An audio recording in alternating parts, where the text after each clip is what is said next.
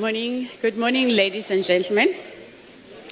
Just apologies, the president ran late on the other room. So for those who were here before time, we'd like to honor and acknowledge that. The topic that um, I'll be addressing, we should close that. The topic that I'll be addressing now is uh, rank, power, and privilege.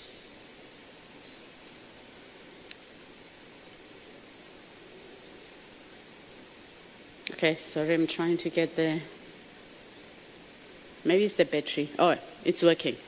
It's called rank, power, and privilege. And I, I often like to start by saying why, why are we actually doing this work? This falls under the broad um, umbrella of, of transformation, diversity, and inclusion. Why are we doing uh, this work. And I'd like to believe that we're not just doing it for our respective companies that we work in, that we're doing this for social cohesion, right? Um, we want a society, I'm assuming that for you, we want a society that works uh, towards the well being of all its members. We want a society that will fight exclusion and marginalization, um, that creates a sense of belonging, promotes trust and offers its members opportunity for upward mobility. I truly believe in this. I like there's a, a quotation um, that by Ernest Hemingway, who says that there is nothing noble about being superior to anyone. The greatest nobility is being superior to your former self that if actually all of us I was to say, how can I be a better Nene than last year? Then whether uh, the lady who's cleaning the floor in my house or the gentleman cleaning windows in my office, I would know that they want upward mobility as much as I want upward mobility. So it's about looking at myself. How can I improve myself as opposed to thinking that I will feel better by making somebody feel less than. So, you know, for me, I really love that, that, that quotation. And um, there's a book um, for those who like reading. I've got a principle that I read one book a month because leaders should read. Great leaders should read a lot. So um, there's a book by Bob Buford um, called Second Half. Recommended for people who are 35 years above yeah, the 30s can prepare, but 35 years above. But basically, this book talks about that in life we can work towards success.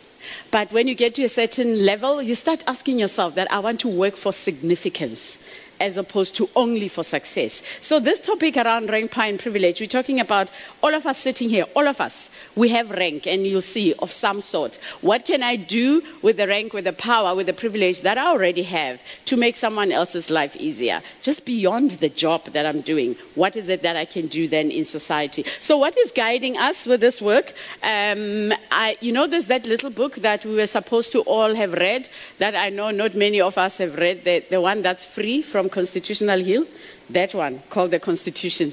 Um, if you haven't read it, at least I'd recommend that one page of that book, which is called the Preamble.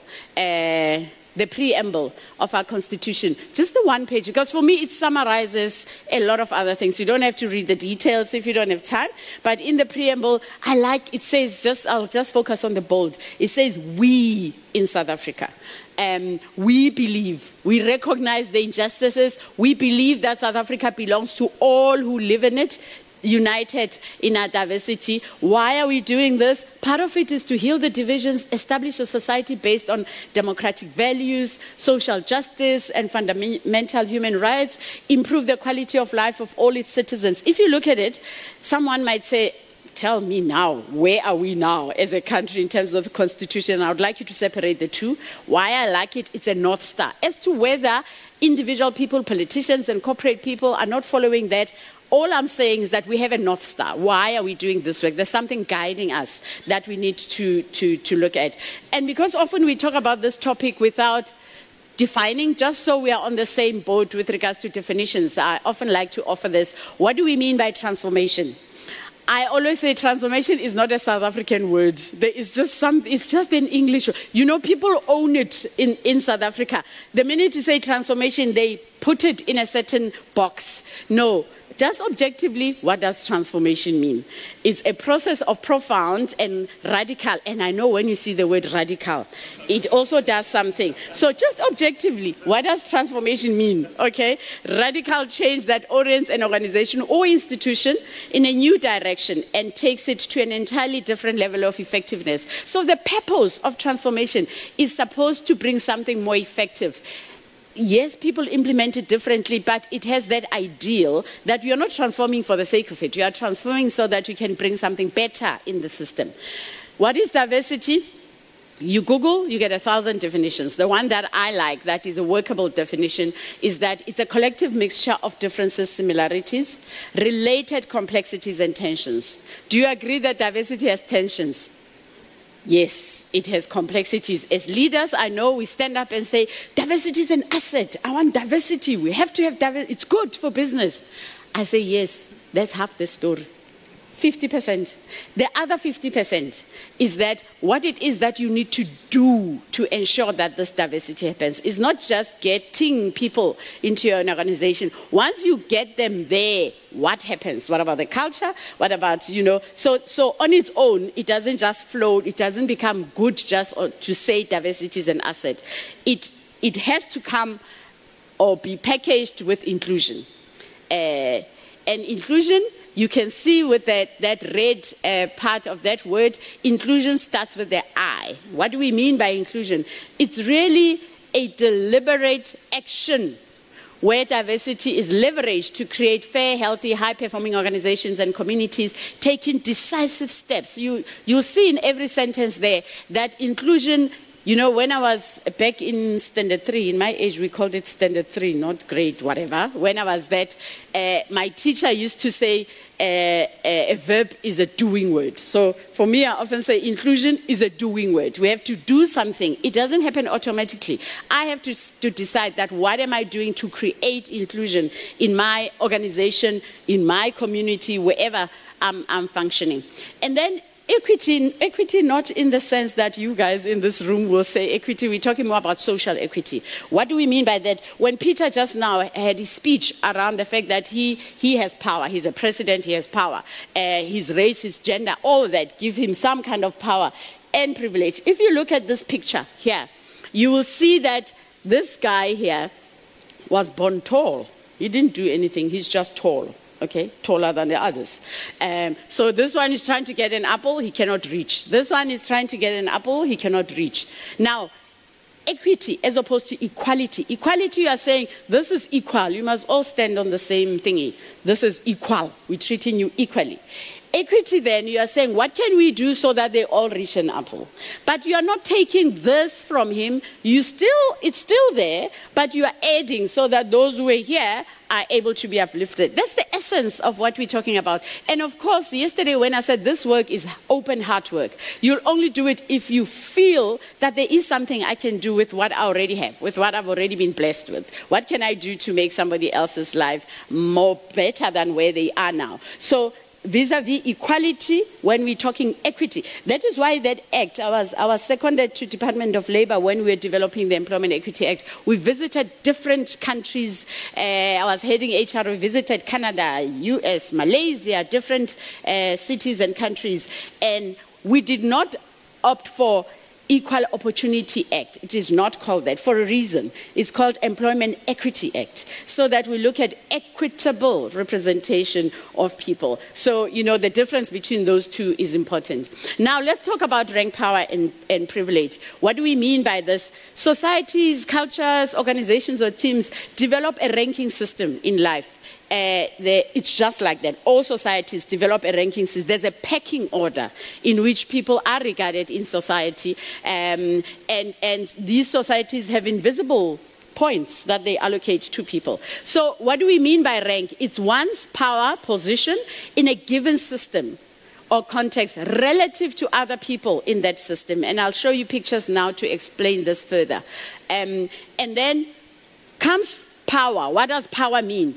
Power in this context that we are talking about is the capacity or ability to direct or influence the behaviors of others or course of events. Here we're hoping that influence them positively. Privilege, the benefits and advantages that come from that rank that you have, that come from the power that you have. And let me make it as a, a practical example. You have types of rank. We have something called social rank. Social rank is that which society bestows on you. Um, sorry, your name is? Pete. When people are in the front, I use them as examples. So, so, so Pete is sitting there with permission. So Pete is sitting next to me here. When, when we say social rank, that, that thing that you were born white, right? You never changed your color. You were born like this. It's, it's a given. It's like that. It's like those things that we were born with that are part and parcel of us. And then, uh, like sexual orientation, and then others that gives you social rank. My economic class also will give me some social rank relative to others who don't have it. Um, and then you have what is called local rank. Local rank if you look at, especially in the townships, when there's a whole lot of xenophobia and all that, people who are not South African, who are treated differently because they are not from that particular country. So sometimes local rank, uh, you know, you're treated differently because you don't belong in that country. Or local, local rank could also be about tenure, how long you've worked in, in company X or Y. Uh, you've been there and therefore you've gained a lot of networks and all that. It gives you some form of social rank. And then lastly, we have designated rank.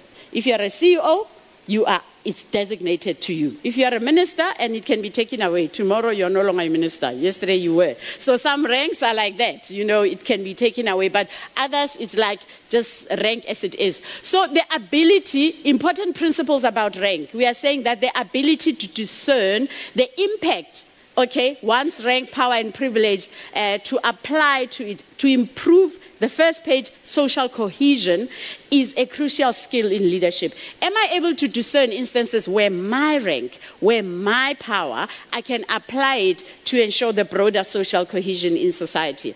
Also, my rank is not always obvious. Me, if I have it, and I'll show you where I have rank, where others relative to me don't. My rank is not always obvious. I don't wake up, look at myself in the mirror. Peter, you don't wake up, you look yourself in the mirror and say, I'm, I'm male, I'm white, you, you don't because you are just like that. You know, we don't every day remind ourselves of, of who we are.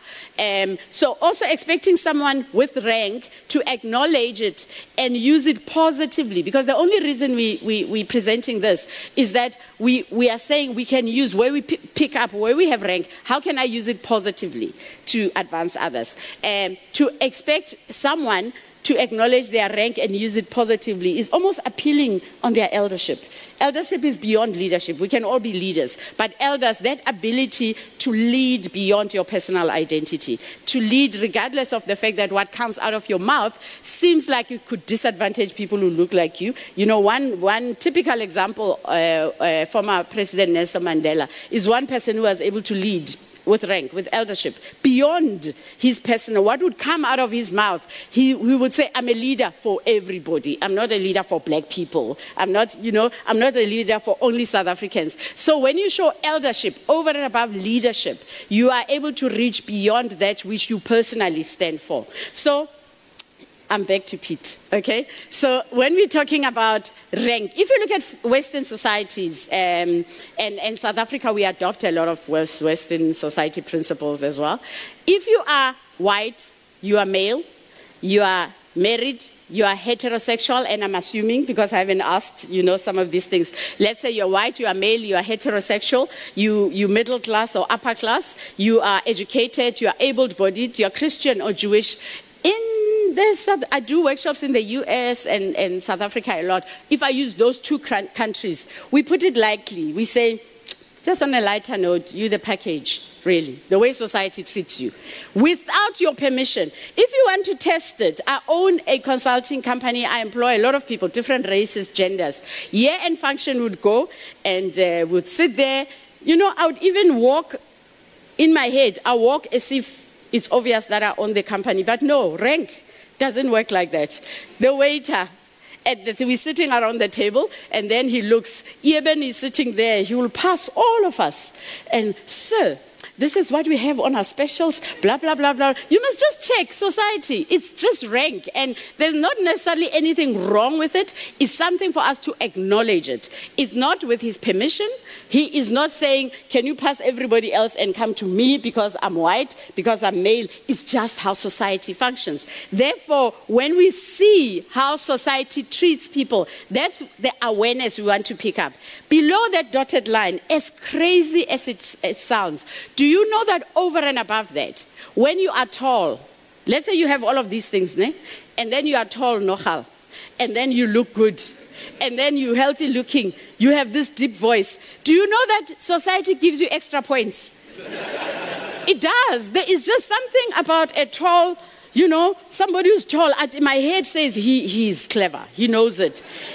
These are the, you know, if, if, if, if you, you don't believe me, you must actually search. There's a, there's a whole study around, if you look at the majority of US presidents, okay, that they've been six foot tall, minus one, George Bush, but most of them have been, have been quite tall. And they were saying, if you look at the population, it doesn't mean that most uh, uh, Americans are tall. There is something which is the, the, the, underlying issues about rank as well that just gives somebody the extra bonus. So take that, take that. Let's say it's, you take it at, as 100%. Peter was talking about transformation now. Do you know that looking at this slide, if you are head of actuary department, whatever, whatever, in your company. If you are in that and you decide to speak positively about transformation, do you know that people listen to you more than they listen to me? Because if I stand here as a woman and say, we must transform, they say, yeah, yeah, yeah, we expect it. And then you decide to say, listen, this is what we need to do. For some reason, this is why we say, everyone, when you have rank, look at where your rank could work so that you lead beyond your personal identity and, uh, and, and, and help the situation that you want. I could have the same thing here and just change one element. And it's like, look, minus 30%. it is like that. If you don't trust me, go check corporates. How many, it doesn't matter black or white, colored or Indian, how many women are in top positions. Rank, gender is a rank issue. It is as well. So you can see that they share all the other uh, elements with the previous slide, except the one on, on, on gender, right? Or this one. You are black and then you are gay. I 40% off.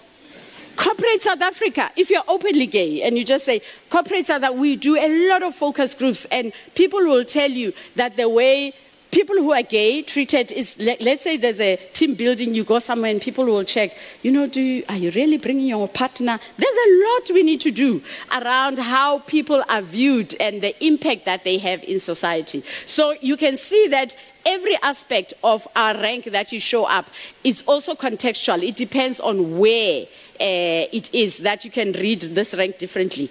Like on this one, um, you can be black and Indian. Sometimes, depending on the context, you don't have rank. Or some context, you have a lot of rank. If I take this black guy, put him in the NEC of the ANC, he's got much more rank than you. Can you see? It's contextual. So, so wherever I am, if I find that this is the context where I, for something that I did not even do, it has nothing to do with competence, just showing up as who you are. That if I'm in this context, what rank do I have? What does society give me that I haven't even asked for? And how can you then use that and say, let's create this inclusive um, society that we want? Look at that we say rank is, there's something called intersectionality when we talk about rank and privilege. Look at this woman, she's black, I'm black, right? Woman, woman. Would you agree I have rank more than her? Because I'm not sitting in a wheelchair, right? And uh, if, let's say she's black, she's female, and uh, lower class in terms of social economic status, she's a person with disabilities, much lower rank just in the way society, you know, I have a, a, a one of our consultants, um, uh, may her soul rest in peace, we were burying her last, last three weeks ago. She was on a wheelchair, quite, you know, very feisty consultant and all that. And she educated us and she said, observe it. Do you know that when people talk to me, because I'm sitting in a wheelchair, for some reason they speak louder all what I'm just sitting on a wheelchair.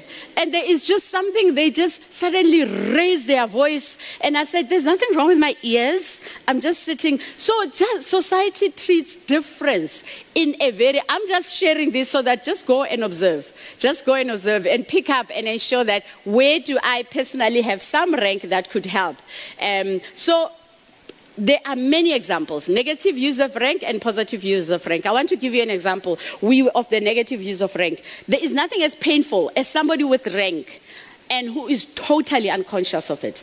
And over and above that, they use it negatively. So um, we were invited, we had, we had done an employee engagement survey for a company, and we were invited to come and give the report to the EXCO. They met at uh, Grace. It, it, it, used to be Grayston, is now the Maslow in Sandton.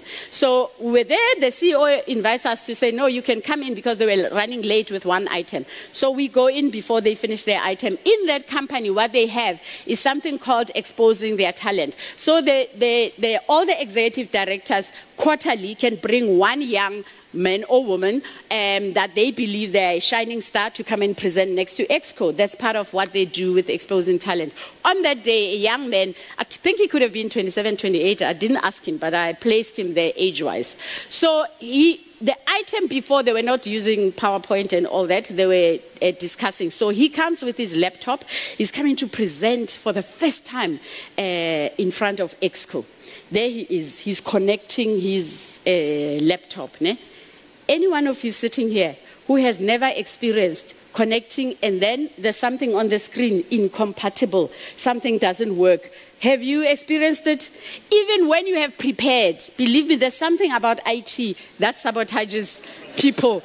Sorry to that, guys. Just, you know, even if you've prepared. So here's this young man, he's connecting the laptop, and on the screen he says, not compatible. The CEO of all people in the room, he looks at his watch he looks like this, like he looks at the watch and then does not talk to the young man himself. He talks to the marketing director who is the host of, you know, the talent on that day.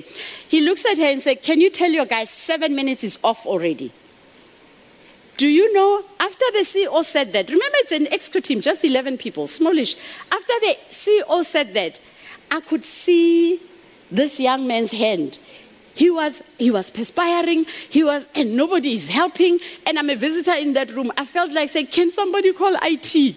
Because this young man is not coming to show off IT talent, right? It's marketing. So why should we be? And then eventually the marketing director stands up and IT person comes in. Finally, it connects. And then after it connects, he says, Now you've got eight minutes to finish the whole presentation.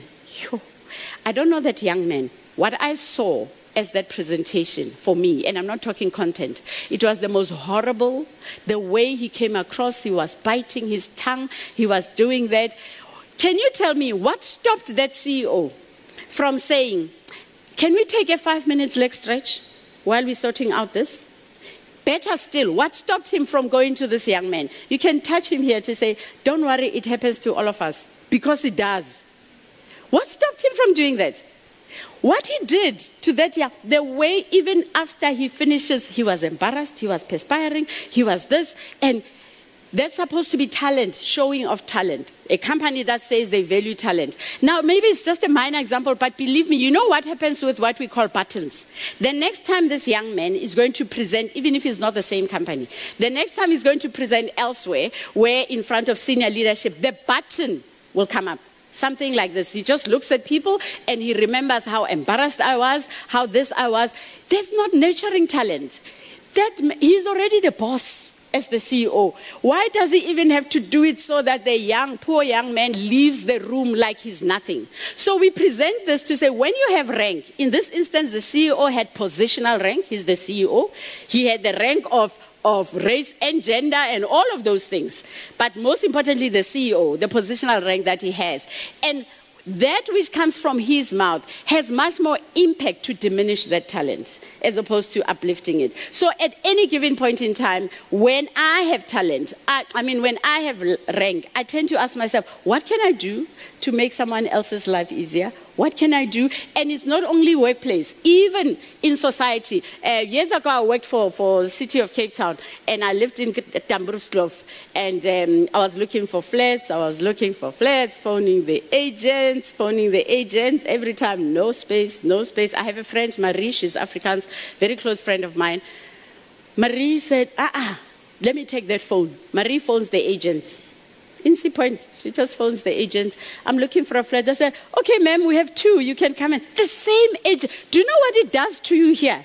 Yes, Marie used, she's my friend, she used her rank of race and language to get a, I ended up living in Tamboerskloof, thank you. But my issue here, the way I got to live there, just shows you that, you know, in life there are little things we can do that we do not recognize. Sometimes when you have rank, you can be so blinded. You say, no, man, we all do things on our own. So I'm just saying, remember, because when you have rank, people listen to you more. When you do not have rank, you know, it's not always that people listen to you.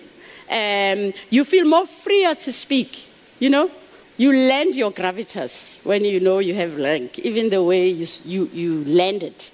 Uh, and when you don't have rank, you're sort of doing some self editing, you're not sure, um, or you can get things done. Have you ever seen, a, a, let's say, a junior manager, somebody who's just been promoted and maybe he's not sure about the, the rank that he has, and um, he's got people reporting to them, instead of saying, I need this by Tuesday, and then she say, let's say the boss sits on the third floor. Uh, third floor needs this by Tuesday. Instead of me saying, I need this report by Tuesday. You hear it all the time. With women, by the way, some of the feedback that we get is that if women are not sure of their rank, they tend to be very tentative. Um, people report to me, I'm saying, Can you please do this for me? Instead of saying, Could you perhaps, if you don't mind, if it's not coming? In one sentence, I've already given, if you don't mind, perhaps, if you don't, there is no way that person is going to do that. So it's like we also encourage people that step into your power. And it's not just like that. There are reasons why people maybe are not finding themselves immediately into that power. But let's not underestimate the fact that there are people who are like that. You are able to take your space easily if you have rank uh, because you're normative. Things, you know, it's like this world is normative. If, if we were to talk around sexual orientation, for example, the world is heteronormative. Everything is made for people. So those who are not like that have to step up. So if you are normative in many of these things, it's easy for you to get blinded by, by, by that. You have credibility. When you have rank, you have credibility until you mess up when you don't have rank, it could be the other way around. Prove yourself and until we're happy about you. So can you see these, uh, uh, the two things, how they go together? So what made a culture shift? Just to give you an example of positive use of rank. Um, we were working in an organization where one of the biggest problems, we did a survey, one of the biggest problems, people said that uh, there is no culture of speaking up. People are fearful of just speaking up as it is. Um, so, what some of the, because I do coaching with some of the leaders, I said, let's implement something. If there's a fear in the system, a fear of speaking up, and the fear, often people are fearful of people at the top, and fear doesn't just come from somewhere. They know why. They've bent their fingers before. Maybe somebody has spoken and criticized a, a, a leader. You know, leaders who say, give me feedback. Just say it. And then you say it and then next week you're no longer there. You see, so it's like sometimes it depends when you just say it's so they have to be coached. So if you seriously want to shift a culture, if you seriously want to say, let's create an atmosphere where people are freer to speak up. So there are steps that you do. So one of the examples that I said is that allow people, don't say, give me feedback. I've always asked for feedback. Just that body language says he's not ready for feedback. So the way you invite feedback, but the way you do it must actually show that you are interested in feedback. And also how you respond after the feedback has come in. So here we are saying inviting feedback, but the way you do it makes all the dis- difference. Your non-verbal language, your demeanor, your actions after somebody has given you that feedback. And the, there is power also in naming a discomfort from a senior leader. You know, let's say you, I give you feedback. I'm scared of you. I give you feedback. You've said, I welcome you. I give you feedback. You know, one thing powerful for you at your level uh, to say to me, hey, thank you for this feedback. It's not easy because feedback, especially if it's constructive or negative, is not easy. To say it's not easy, but you can even add something. Please note, it's not career limiting. If it's in a culture where people are fearful, people need to hear you say that, that it's not career limiting. It's fine to give me this feedback. It's uncomfortable, yes, and then Thank you. I appreciate it because this is in line with the values of our organization. Because normally, you know how we have values on the wall, and all they end up being is the wall. We don't actually live them. So if you link to say that which you are doing is in line with the values of the company, I appreciate that you've given me feedback. And then commit to say, I commit to reflecting because you cannot lie to say, I'll change immediately. It depends what the feedback is. You say, let me go reflect on the feedback. Thank you that you gave it to me. In addition, what tends to help is that because remember, you're fixing something in the culture where people are scared of speaking up. So, what helps? Because of your rank, if let's say you have uh, town hall meetings or whatever bigger meetings, when it's appropriate, of course, you say, to, to your staff, you know, Nene last week gave me feedback and I wasn't aware of this. I'm reflecting on it. Thank you so much. Can we create a culture of giving each other feedback? You are doing two things. Number one, you are telling everybody else that it's okay to give feedback. You are also assuring me that I gave you feedback, you didn't take it personally. These things Inclusion is a call to action. You have to do something. And people who actually follow these, these things are doable. Um, and, and you can actually create a culture where people feel that we are shifting, we are doing something. So um, we are saying below a sample of questions asked in social experiments, just to give you an example. There when you get home, Google and say uh, privilege walk. Some of you might know it. There's a video of privilege. Just watch it. It really is educational. So what it does is that it asks a few questions um, to say if you are able to move through a world without fear of sexual harassment, stand, move forward. You know?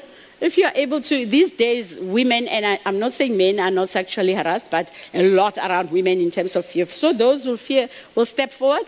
Um, if you have been diagnosed as having physical or mental illness in terms of area of disability, step forward. Um, if you make a mistake and, and not have people attribute your behavior to flaws in your racial or gender, gender group, have you ever noticed something? Um, which is also around the language that we use. If there are black people who have done, I analyze newspapers a lot because, because of the work that I'm in. The whole thing about VBS Bank, right? You must not note, what's being written in some of the headlines. Is like the symbol of black excellence, black professional, this and this. And then if you come to Markus Jooste, ne, it's a person. It's just noted. It's a person. That's what we want. That if I, I've never heard people say the Africans business people are corrupt. No, because they are not. If it's one person, is one person, or three or four. Put it like that. Don't lump everybody. So, what happens in this area? You find that you have done one mistake, and the, your whole group is lumped together with that mistake. I don't know anybody from VBS Bank. I don't even know where it is. So suddenly it's like I have to be in the same group. So let's be accountable for our own mistakes and not ensure that we create this tension further on. So these are the, the, the examples. This is the video when you find it on, on, on YouTube is around the privilege walk. It will truly educate you. It's a wonderful uh, video. So Sometimes you are in a situation where you have rank and power, you are well placed to say something, and you are likely to be listened to, and then you say nothing. If you are neutral, I love this, which, which is what Bishop Tutu said. If you are neutral in a situation of injustice, you have chosen the side of the oppressor. If a fellow elephant has its foot on the tail of a mouse and you say nothing, uh, and you say that you are neutral, the mouse will not appreciate your neutrality because you cannot say you have the power as a, another elephant to deal with another elephant, and he's got his foot on a mouse, and then you, as elephant, you're saying you are neutral that mouse won't appreciate that. So, where instances where you can say something, you can do something because of the contextual rank and power that you have, is what we are looking for. So, what we want you to do is note the following that there are always there are ways in which you can use your privilege to help others feel included. Some ideas are as follows acknowledging privilege exists and pointing it out amplifying statements made by others, by those less privileged when it's in agreement, especially in meetings. And in, I used an example yesterday. In May, I was in San Diego doing a presentation. Our keynote speaker was President Barack Obama. In his he was asked to talk about the nuggets, leadership nuggets he got from being a president. He said one of the things that he learned uh, when he got to the White House, because he would meet with different groupings, that women in particular in the White House were saying they are not being listened to. They were like, you do focus groups and pick up problems. And he said, rather than to say, let men help you, they then agreed and implemented a strategy where, as a woman, say the three of us are in the same meeting, and then you, your colleague, say, I remember from yesterday, say, then colleague says something in a meeting, and then all of them say something, and then when Pete says later, much later, Pete says uh, something similar to what colleagues say, and then the boss says, yeah, let's implement, go for it. I colleague said it, and uh, you know, the meeting went on. We get here, it's like, go for it. That's a great idea. So what he was saying is that this is what you can do, women, become allies to each other. You said a point, yes, they said a point like that, and then the boss says to Pete, that's it. When it comes to your turn or my turn, I must say, you know that point that colleague said? This is what you need to do.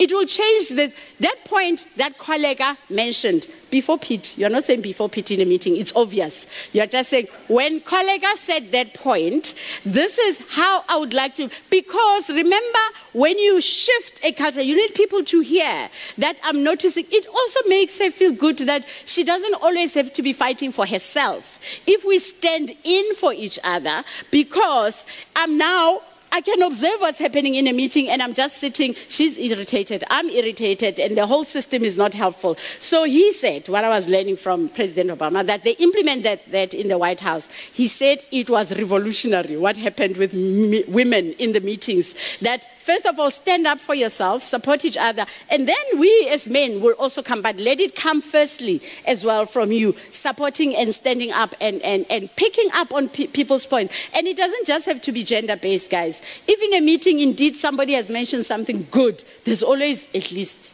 like 5% something good in, in what somebody can say before you.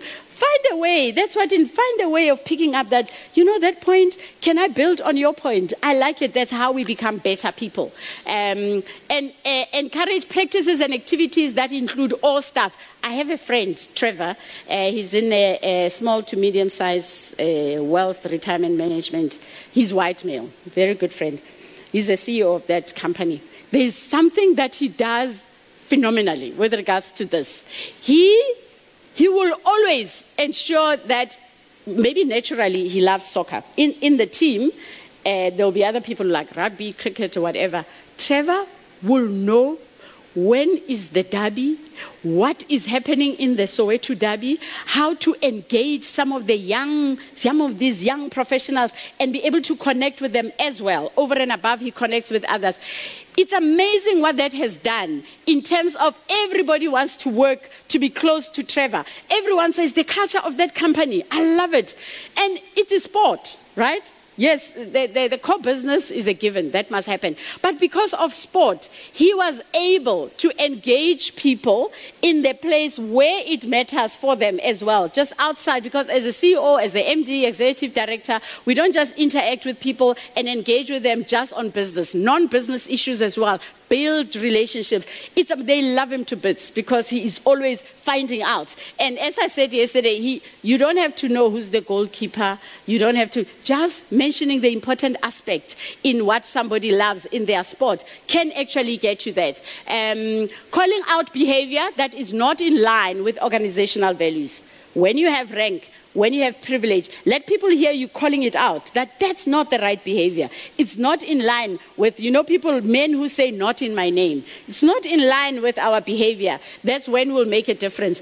Um, acting as a witness and volunteer to provide unbiased accounts of incidences where exclusion happens unbiased account because you are in a position that you can say so. You can challenge other people. That that story is not true. No, it's not true. It's not like that.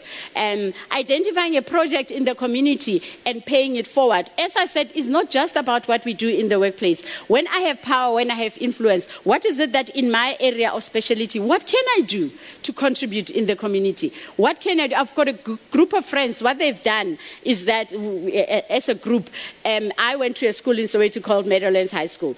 Every beginning of the year, would say to the teachers, uh, I adopt maybe a standard nine, a grade nine class or a grade 11 class, and you say, count the kids there who don't have uniform or school or shoes, and then give me the number. And let's say maybe out of a class is nine of them.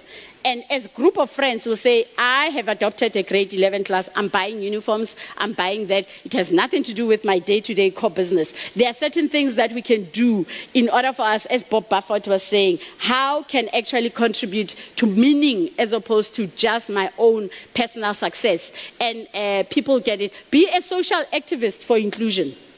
There is those who are interested, a group of my consultants who work for me, there's a group in Joburg called Whiteness Group uh, where white people who want to work further around the issue of white privilege as well have formed their own group just to say how can we work on our own in the community and ensure that we educate ourselves and ensure that and um, there are also groups like mankind projects where men get together to say how can we deal with our own issues as men in society to so there are other things that are happening in the community that might have nothing to do with being an actuary but have a lot to do with you being a south african.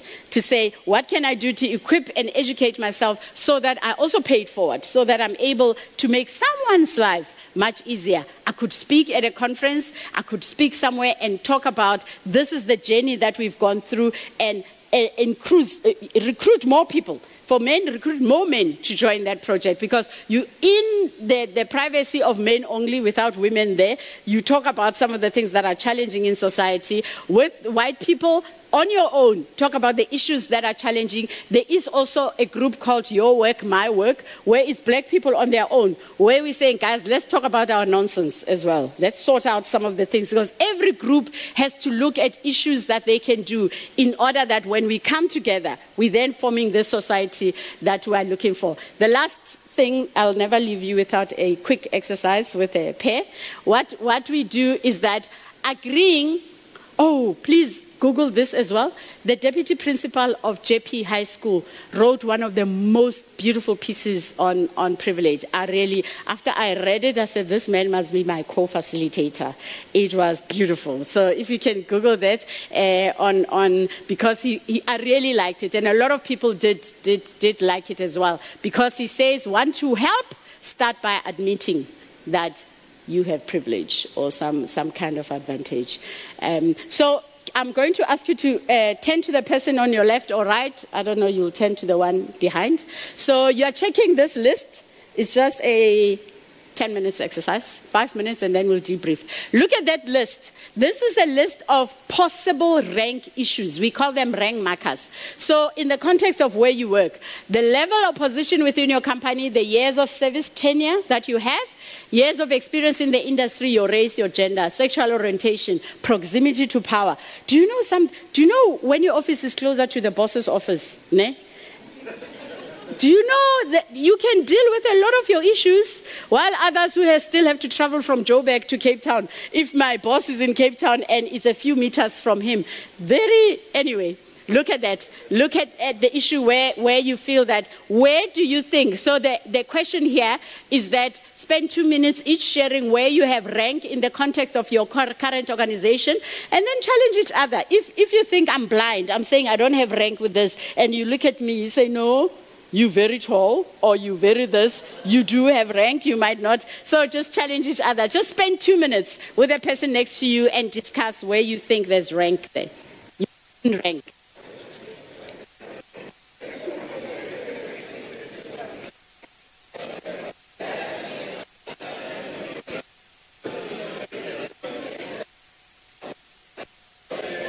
Okay, let's hear from some of the things you've discussed.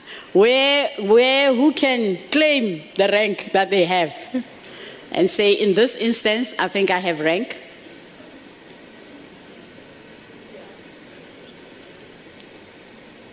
Oh, there was so much talk.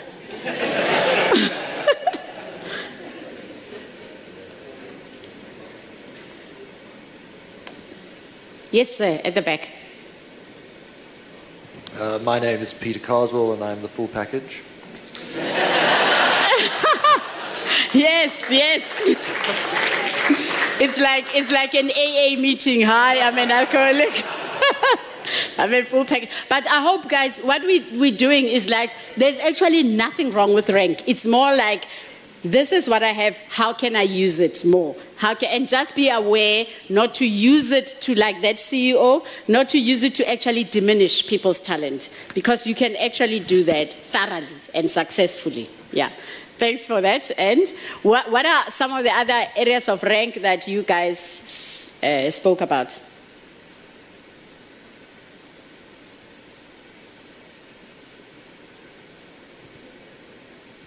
Ah, Right, so one of the ones that we spoke about was around language. yes. And in different organizations, different language puts you at different status. And within some of the large insurers, being English speaking or being Afrikaans speaking can have very different outcomes. Yes, yes. And as long as we're just aware, we, we that awareness of where, yes, sir, you've got the mic there.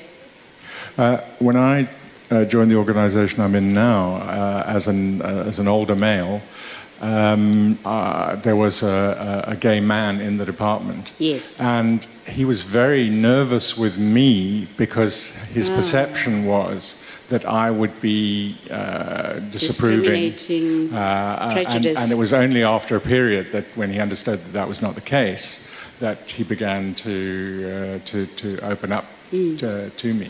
Because our assumptions, you know, uh, I often say all of us, we move with what I call an invisible suitcase inside of my suitcase. The way I grew up, when I look at you, I say he's going to discriminate against me, and you have nothing like that in your head.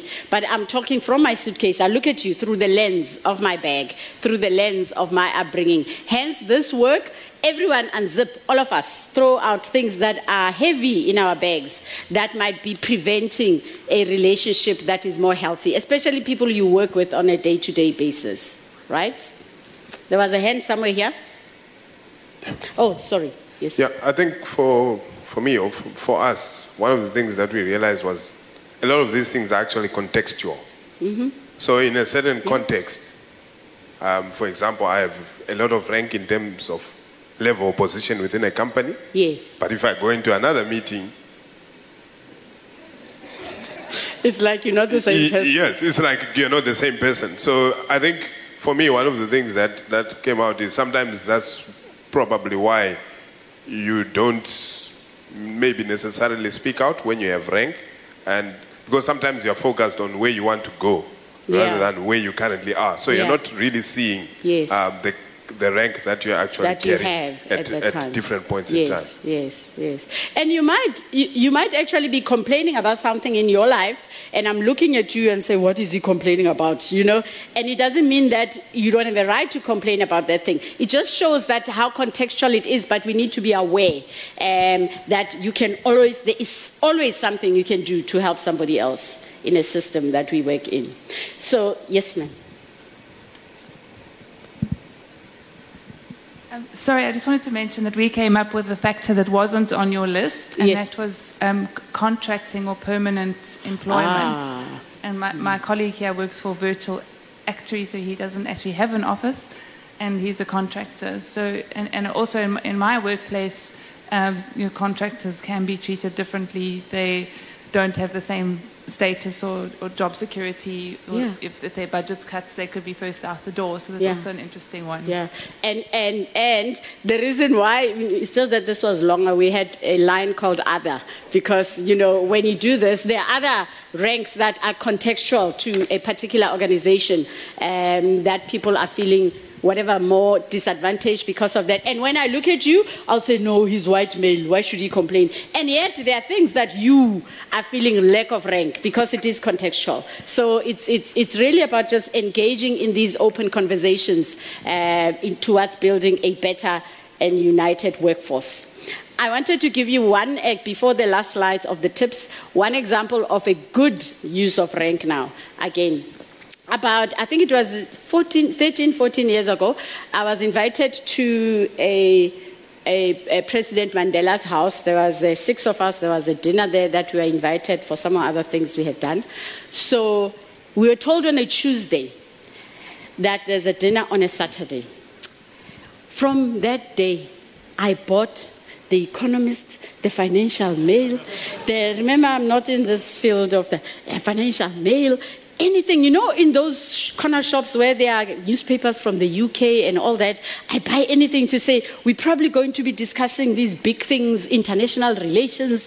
I read, I go, and you know that when you read under pressure, ne, nothing goes in. So I read, I read. When we got there, for me, if there is one leader, uh, and there are others as well, who I saw the most positive use of rank. Having read all of that, and because it wasn't going to be a meeting of 30 people, there were six of us. In fact, five, because the sixth was his daughter. So he was going to engage with the five of us. So if I say to you about 60 or 70% of the time in that conversation, having wasted my money with the economists and all those things, was about when he's at his village in Qunu. He says, Do you know those villagers there? They don't see me like you guys in Joburg. I sit under a tree and they asked me to mediate uh, uh, for their stories. He told us one about a, a, a woman who said the neighbor stole her chicken. So I had to be mediating because in the villages, what do you do? The elderly people mediate, you know? So I had to sit and I was mediating around this one. And, and you know, I published a book last year. I've got those stories there. He says another one was in the same village. Uh, he says, long, I was still in jail when they're asking me to mediate on a story. That the other said they didn't finish paying Lobola. They didn't. Come and help us. And he says, those are the things I mediate on. We were laughing, stories in the village. And then he then turned the conversation. There were five of us, six, but five. And he engaged each and every one of us on what you would call your point of genius, right? So my friend was a tax lawyer, so he was asking me, Tell me about tax law. I don't understand these things. Tell me, educate me. And he was talking and talking. And as he's speaking, he says, Wow, this is wonderful. And how, where did you study? How do you understand this? You know, every time as you speak, he would do something to you, right? And, and make himself so less than who you are and just elevate you. When he got to me, he said, Tell me about, I said, I'm doing consulting. What, do they listen? Do these managers listen? I said, Yes, sometimes they listen. So we talk. But each and every one of us, he made you feel so special that, you know, at the end of that dinner, it was almost like we were walking on water eh, it's like I've forgotten who's this man because he turned around his power, his rank, to elevate the people who were there. He even taught us whenever I'm with a leader, I always learn something. Like I've learned, I told Peter yesterday, last year, he said something I learned from him when he was opening the convention. At that Obama thing, I took the thing about women. What uh, President Mandela said is that that is why it's so important to go out of your way to show people who are far less less than you and he gave us an example of his uh, guards security guards he said i took he says he took about a month learning their names and at least knowing one name of their children he says, because others have six, five, whatever, if I just know one. Because if these guys are my bodyguards, right? And I don't just say, hi, how are you? He says, I need to know their names. And it's so nice for somebody to say, how are you? And how's Mandla if your child is Mandla? Do you know what that does to a person? So he says, never underestimate just using, going an extra, especially around people who are junior, because we were talking about issues of inclusion and all that. That I learned. So I live in Node, right? At, uh, uh, after I learned that in my uh, garage there, we were pouring uh, petrol. There's a guy, I never forgot his name, it was Bonaventure. They had a, I could see it was particularly different name. They have these badges that they put. So after he poured petrol, I'm giving him money. I said, thank you, Bonaventure. He says, how do you know my name? It's there. I read it there. It's there. Let me tell you what that is a sign of. It means we look at people like that, they're just, you know, they're just, it's like a tree there. It's like a tree. It's, and the fact that they are wearing some name badges says something about building relationships with people. So that for me, if there's one thing I've learned, is that make people feel special, where maybe I have more rank than people who, who are at the security guards at the gate. So from every leader, if we implement those things, we can truly come up with a country that is beyond just working as an actuary in the company that you're working with. And if we do this, we tell our kids that this is how you actually run your life, we will have a better uh, society. Let me read the last tips that we often have that small actions, small actions that can help with inclusion.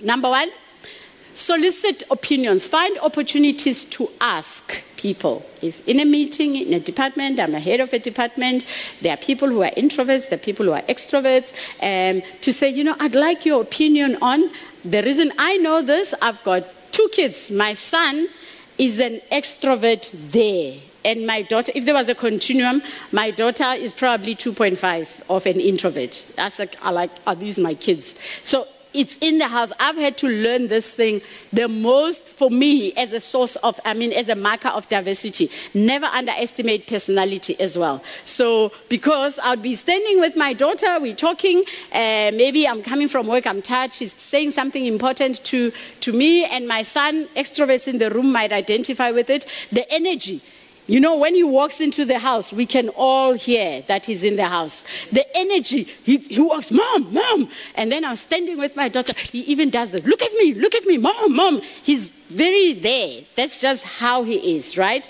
And when he does that to the introverts that haven't, have not read this book, one of the most powerful books I've learned, I've read is called Quiet. Uh, that's really, if you have a child who's an introvert, that will liberate them. And, and so, another friend of mine, I've got about three books that friends bought me because I had to understand my daughter. So, there's a paragraph I highlighted there that said, Introverts find it draining to fight for space. So, I asked, I'm not an introvert, so I, I asked my daughter, she, she says, Mom, it's true. When your son is busy with this drama of his, I just walk away. Just, but picture this now. It's in my house, so I've had to put boundaries to create inclusion to say, you shall not just budge in and do this and do this. Let's say I'm a manager or I'm a teacher. Uh, because we do these workshops also in schools. I'm a teacher. I happen to be an extrovert. I listen to only extroverts in the room because extroverts can talk forever sometimes, those who are on the extreme. So solicit, reach out, solicit opinions of people. Inclusion is a call to action that you can do. Um, connect on a personal level. Take a few minutes to engage in non business conversations with people. That's how we build relationship. I gave an example about soccer. There are many other examples. Engage with people beyond just business.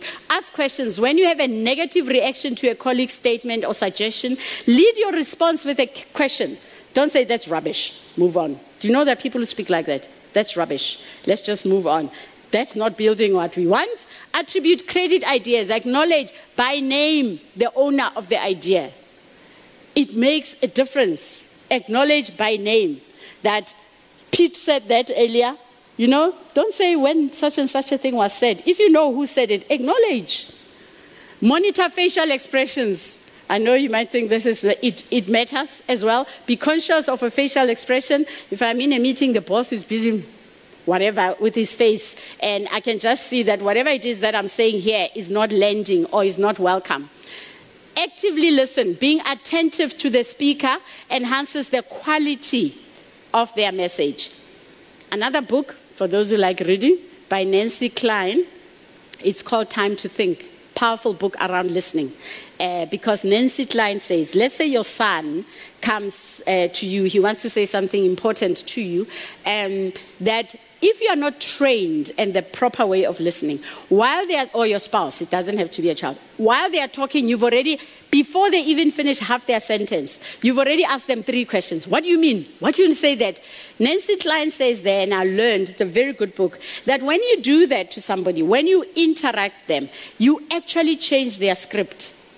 Everything that will follow, they're just answering you. They came with something that they want to say to you, that they've prepared, they want to say to you. The poor listening skills from your side, you are interjecting, you are changing messages, you are doing whatever. They are now, especially if you have power, especially if you are senior for some sort, they are responding to you. They have lost their train of thought, and all that they are doing, they are now meeting your needs. Draw in participation. When addressing a group, send messages that encourage participation from all. Um, This one, this is so South African. Can I just underline? I do work all over. The issue of greeting. We do so many surveys. And in the surveys, there will be, at, you go to lower levels, they'll say, my manager doesn't greet. He just walks past me. He just, you know, for years, people have said, no man, just get a life, even if they don't greet you. I've turned it around. I've said to le- leaders, what do you lose greeting somebody? It's half a second. What do you actually lose? If we want to just greet them, then it's done. Just greet. Good morning. You know, in some of our African languages, uh, when you say sawubona, what it means is that I see you. Meaning greeting is like so important. In my language, which is Setswana, uh, how to dumela, you are saying I agree. There is so much in the greeting. So as part of understanding each other, it takes half a second to say dumela or good morning or whatever. Respond constructively to difference. When responding to someone's comment you disagree with, show that you understand their perspective first. Yes, let's have robust conversations. Let's differ with each other. But I, I shouldn't just differ with her saying, you know, I understand your perspective, but this is how I see it. That is why, again, there are programs like constructive conversations, how to hold uh, difficult conversations, because there are certain tips in which we do uh, to, to, to, to create that um, in a better way. I would like to stop here because I can talk forever. I would like to, uh, to stop here to just say, to hear from four or so people, what is the one thing that you'd say would be your takeaway from what we have learned? Just volunteers, two or three people, what is your takeaway from the talk that I said? Yes, sir. Yeah. Yes.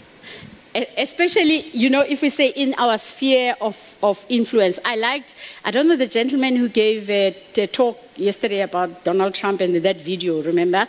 The one thing that I liked in him is, in what he said, is that, you know, we can depress ourselves, right?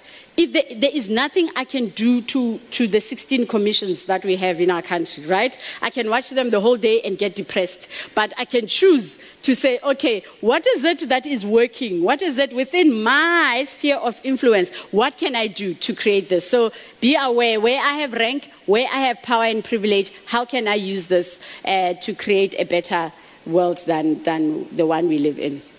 Two more? Yes, ma'am.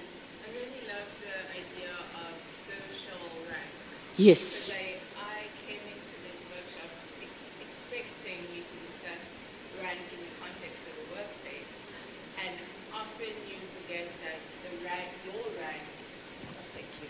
gosh. Start from the beginning. I think they didn't hear at the back. No, I was, excuse me, I was just saying that I loved um, the, the framework of social rank because I came into the workshop expecting that you were going to discuss rank in the, in the workplace. And what was really eye opening was almost when you put up the disabled woman.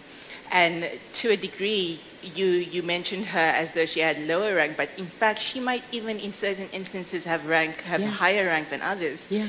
And, you know, those types of things and questioning what exactly do I as a person have as rank and what am I not willing to let go of. Yes. Um, and we choose to hold on to that rank of I'm a female, I can Mm-hmm. bat my eyelids and get, get things or whatever, the, whatever the, the various types of both positive and negative rank you have. And to let go of it is really crucial so that you can see what exactly you can harness and empower others with. And I think that's great. And I like the fact that you, when you use an example as a, as a female, because we said all of us, we need to recognize that contextually, whatever context, we all have rank. So it's easy for me to see his rank and accuse him that he's not using his rank. What about mine? So all acknowledging that I have rank at some point in time, have what we call a social partner. You know, when we finish normally our full workshops, we say form a social partner with somebody who's different. Let's say we say for six months we work together, we are social partners. You give me feedback, we give each other permission. You give me feedback that Nene, do you know in that meeting you just said this and this, this is what you did. This is how we build that. So that you can also remove the veil on my face where I don't think I have rank, where I'm always thinking you have rank all the time. And then, you know, but the, as I said, it's an open heart work. You can only do it if you are willing to say, let me learn something, as opposed to building a wall. Yes, sir. I think the the big standout for me is the responsibility that comes with rank. So I have a certain rank, and I have credibility and influence among people with a similar rank, where I derive my rank from, and mm-hmm. and and and I have credibility with them. So I need to influence them and campaign for others that's not of the same rank. So actually, as a white male, yeah. I should be the one campaigning for the rights of women and children. Absolutely. amongst my own, own, own, similar ranking. There's thanks for that. There's a group called Men as Allies that, you know, where, where you say, I actually want to be a, an ally for issues of uh, equity for women and issues of sexual harassment, and that's so powerful. That's, that's exactly what we are saying. We can do that all the time. And in the workplace, what I do with my consultants after we've been to different clients, you know, you can have a slightly uh, different rank uh, because we do a debrief, right? I always pair one white and one black consultants. We come back, we learn what did you expect from clients because some clients are not educated, therefore they do things. Let's say we go to a client, right? Um, you and I go to a client, we are educated, we are economists or actuaries, whatever. We are educated, there's nothing around the content. And then we get to a client, you know, this thing that says client is king, ne? or customer is king. Hi, some customers need to be educated. You can't just say they are always king because sometimes they do wrong things and they need, in a way, we, we go to, to a client and throughout the whole conversation, they're just looking at you, eye contact, as if I don't exist. Ne? Have you ever experienced that? Like you are nowhere in the room. They are only talking to you, uh, eye contact. And then what we, we say to people is that in that instance, you have rank, right? You didn't earn it. You're just rank because that's how society bestows it on you. You have a responsibility. Somebody says with rank, there's a responsibility. How do you take care of your colleague? And there are tips. We give people back pockets. There are things that you can do. If I'm only giving you eye contact throughout, you do step number one level of, of, of uh, making the client aware. Do you know that if you drop your eye contact, human beings, they won't look at the ceiling. He's going to look to try and look at the other person, and let's say they don't. Okay. The second way in which you can do it, you say, you know, you're talking, let's say you're presenting a model or report, you say, you know, this part, this is what colleague did. And you look to colleague, you are enrolling her into the conversation yourself because you already have rank. By doing that, you are giving the, the client or the customer saying that eh, you can't just be looking at me. There is there is a way in which, as colleagues, you are working together. Nothing frustrating as you enjoy the sunrise of the client just looking at you and you don't care about me. We work together. You're just enjoying this. And then when we go to the car, you say, Ishnini, I saw that client, you know, ignored you. That's irritating. It's too late to say to me, when we are going to the car, you suddenly say, I saw the client. I want you to use your rank where it matters at that time to say, you know, uh, my colleague did this section of the report. So there are tips, guys. There are ways in which we can work. And this can be exciting work if we have open hearts. Baya Danki said, let us finish here.